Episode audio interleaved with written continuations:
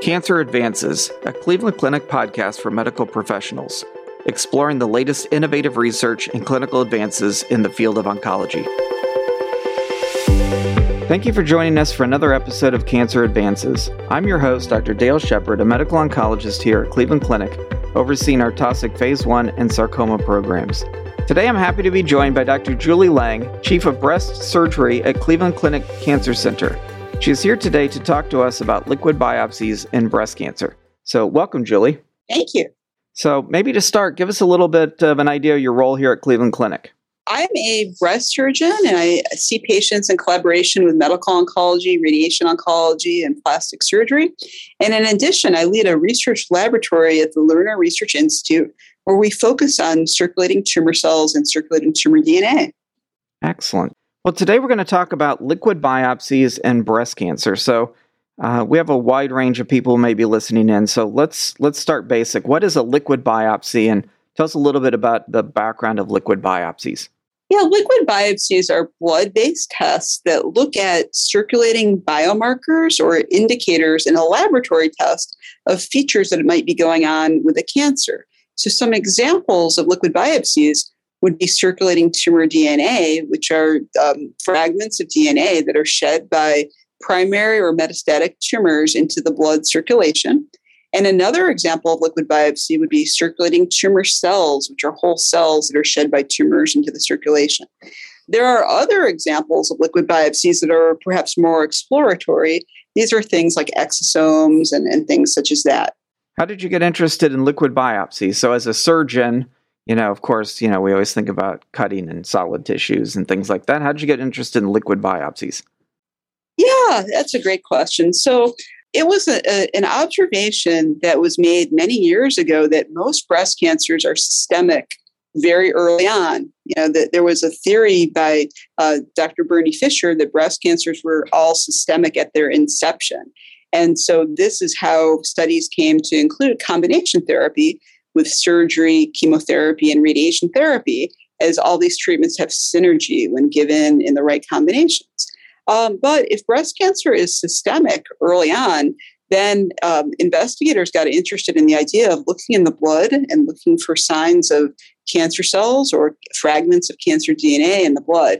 And indeed, these were able to be found, and technologies have uh, been developed that have improved upon the ability to detect this and to use these as measurements or indicators of tumor biology. So I was part of a laboratory during my training where we studied circulating tumor cells and we were doing gene expression profiling that is looking at the RNA level um, to make assessments of tumor biology. And I helped to develop some of these techniques. And I've continued in this line of research up until now. Excellent. So tell us a little bit about what are the things you can can do with a liquid biopsy you might not be able to do with a core biopsy or a needle biopsy and how could how would you maybe use one in a situation where you wouldn't use the other? Can you help us distinguish between the two?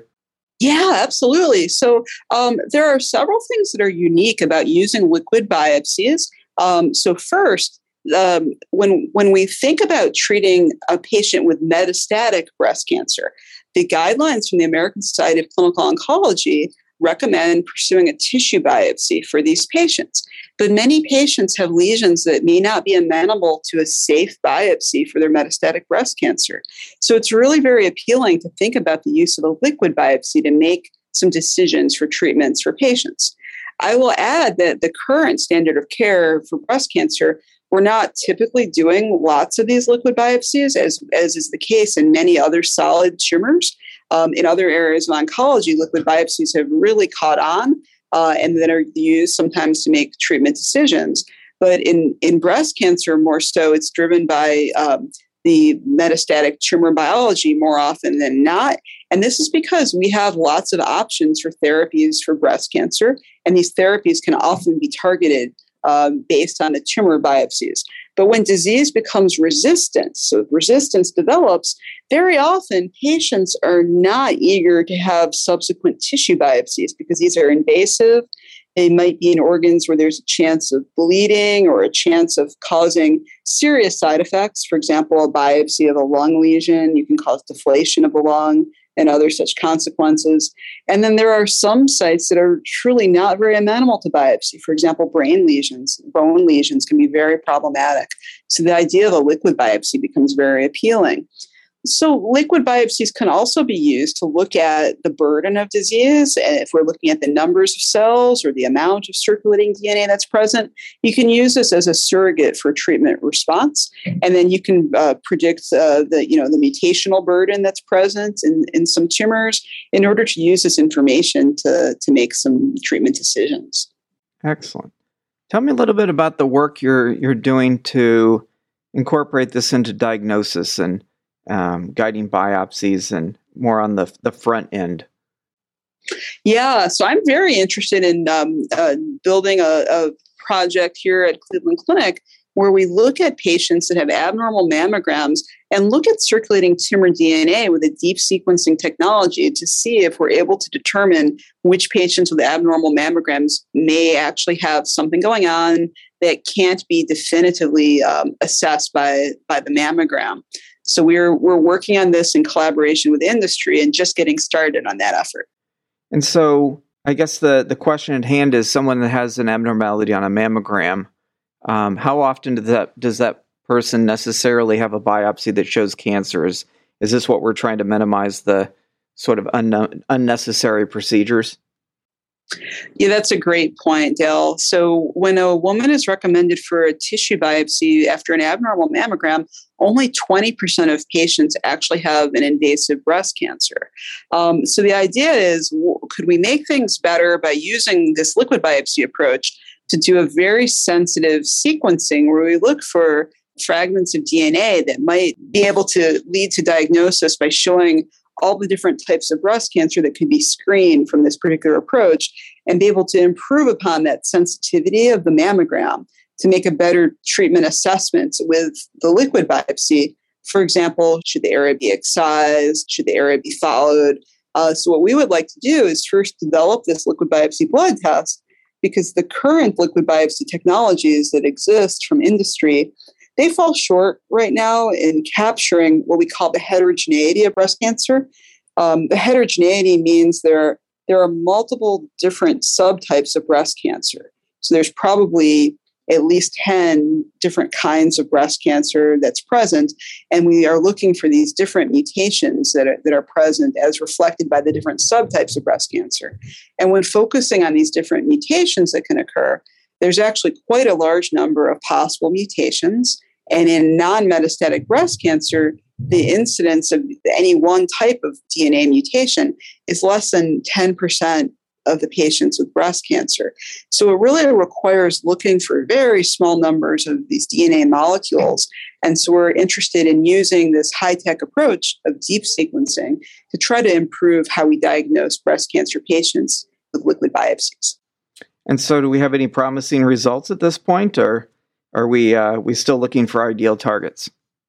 Um, we're still looking for ideal targets right now, but I have an industry collaborator that has developed um, a prototype of a test.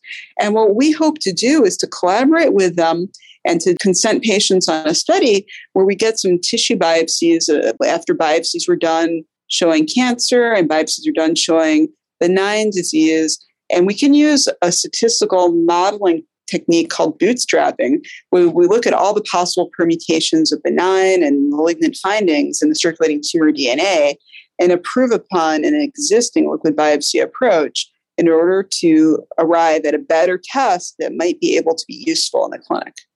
So, this is utilizing circulating tumor DNA, not necessarily circulating tumor cells themselves. Yes, the uh, the project for um, diagnostics would be with circulating tumor DNA, since it's it's more likely that they would be able to find the you know the mutational heterogeneity with circulating tumor DNA. It turns out with circulating tumor cells that not all cancer patients have detectable circulating tumor cells, and when you do capture the circulating tumor cells, one would have to really do um, a lot of deep sequencing, and that those those modalities would be more exploratory than studying this in circulating tumor DNA. There would be um, analytic problems associated with trying to do that with circulating tumor cells. So, circulating tumor DNA, I think, would be preferable to try to uh, do a study in combination with radiology to um, improve upon um, diagnostic accuracy. So it seems pretty promising because it seems like not only in breast but prostate, some other areas, it seemed like there was a lot of interest in circulating tumor cells themselves and some correlations, but it never really hit clinical practice and seemed a little cumbersome for routine use. So sounds like this might be a, a good step forward.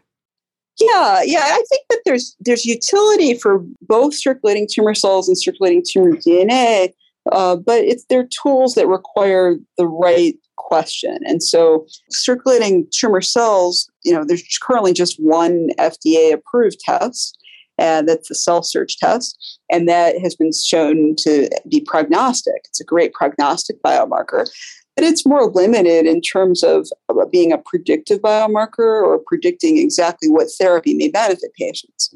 Um, I've been part of a study with um, a different company, Angle Parsortix, and they have an FDA application pending regarding their liquid biopsy technology for circulating tumor cells. And this particular technology allows the capture of the circulating tumor cells and clinicians and pathologists can use this for whatever downstream technique that they wish to do. So I think new generations of circulating tumor cell assays are coming before the US FDA. And so it's very exciting and it remains to be seen how these might be utilized in the clinic. Currently, many clinical trials incorporate circulating tumor DNA uh, because one could focus on a particular genomic event that might be linked to sensitivity to a therapy. And so there's been a lot of promise in that regard and across a, a domain of different solid tumors. So you, you were talking about different technologies and platforms and things. Are there any current gaps in technology that are sort of limiting this field, or is it really more just a matter of capturing the data, making the correlations, and and, moving forward from that point? Are there are there technical things we need to overcome to make this a success? I think there are still technical challenges. And so, one that comes to mind for me is that not all DNA mutations are expressed. Only about half of DNA mutations are expressed. And so, this is sort of a conundrum in oncology as we try to move toward incorporating genomics, is that we can identify targets. The targets may or may not be a druggable target. And then are these targets, you know, clinically actionable and did the clinicians actually act upon them? So I think studies that integrate RNA and DNA in terms of the endpoints will be really useful as we try to see did that DNA mutation have have um, a bad function that had consequences or not. I think also for liquid biopsy, it's really a big signal to noise problem. So if you're looking for rare molecules of a, a, deleterious DNA, then you might be able to find it or you might not be able to sequence it using the circulating tumor DNA approach. And it could just be because of signal to noise. There also are some instances where there could be false positives. There's something called um, clonal hematopoiesis, where um, DNA from background leukocytes could be overrepresented that gives a false positive test result. So while the field is really very exciting, we have to be cautious not to embrace the technologies too early before they're fully proven. So certainly biomarkers play a big role in, you know, following along and and checking for recurrence in some settings and monitoring treatment response. And you mentioned that previously about maybe monitoring treatment response. Is there is there a thought that that this might play a big role in kind of routine surveillance and even determining when to get imaging, for instance? So we talked about maybe correlating who needs a biopsy, but what about correlation with imaging and minimizing procedures on that side? Yeah, there's a lot of folks that are interested in this, and there have been studies um, going on. For example, a company called Grail looking at pan cancer diagnostics and being able to diagnose breast cancer or other malignancies using liquid biopsy. And so these types of approaches work well for some malignancies and don't work as well for others. And so it turns out breast cancer is a very heterogeneous disease. So this is where improvements are really needed. So I see this as an opportunity for clinicians and scientists to work together to try to improve upon liquid biopsy approaches. And, and definitely this is a worthy goal. So when you think about, you know, this is all very cool science and, you know, the potential is great. Um, we always think about how the end users perceive it if we're proposing that you know you take a mammogram and you do a test and you go well you need a biopsy but you don't Um, do you anticipate there might be some hesitancy on the part of either providers or patients to to not just go ahead and get the biopsy? Oh, I, I, absolutely do. So I think that this will have to be very careful, stepwise, work in progress to be able to show that there's diagnostic accuracy, that we're not foregoing biopsies that may actually show that, that there's something that requires a treatment.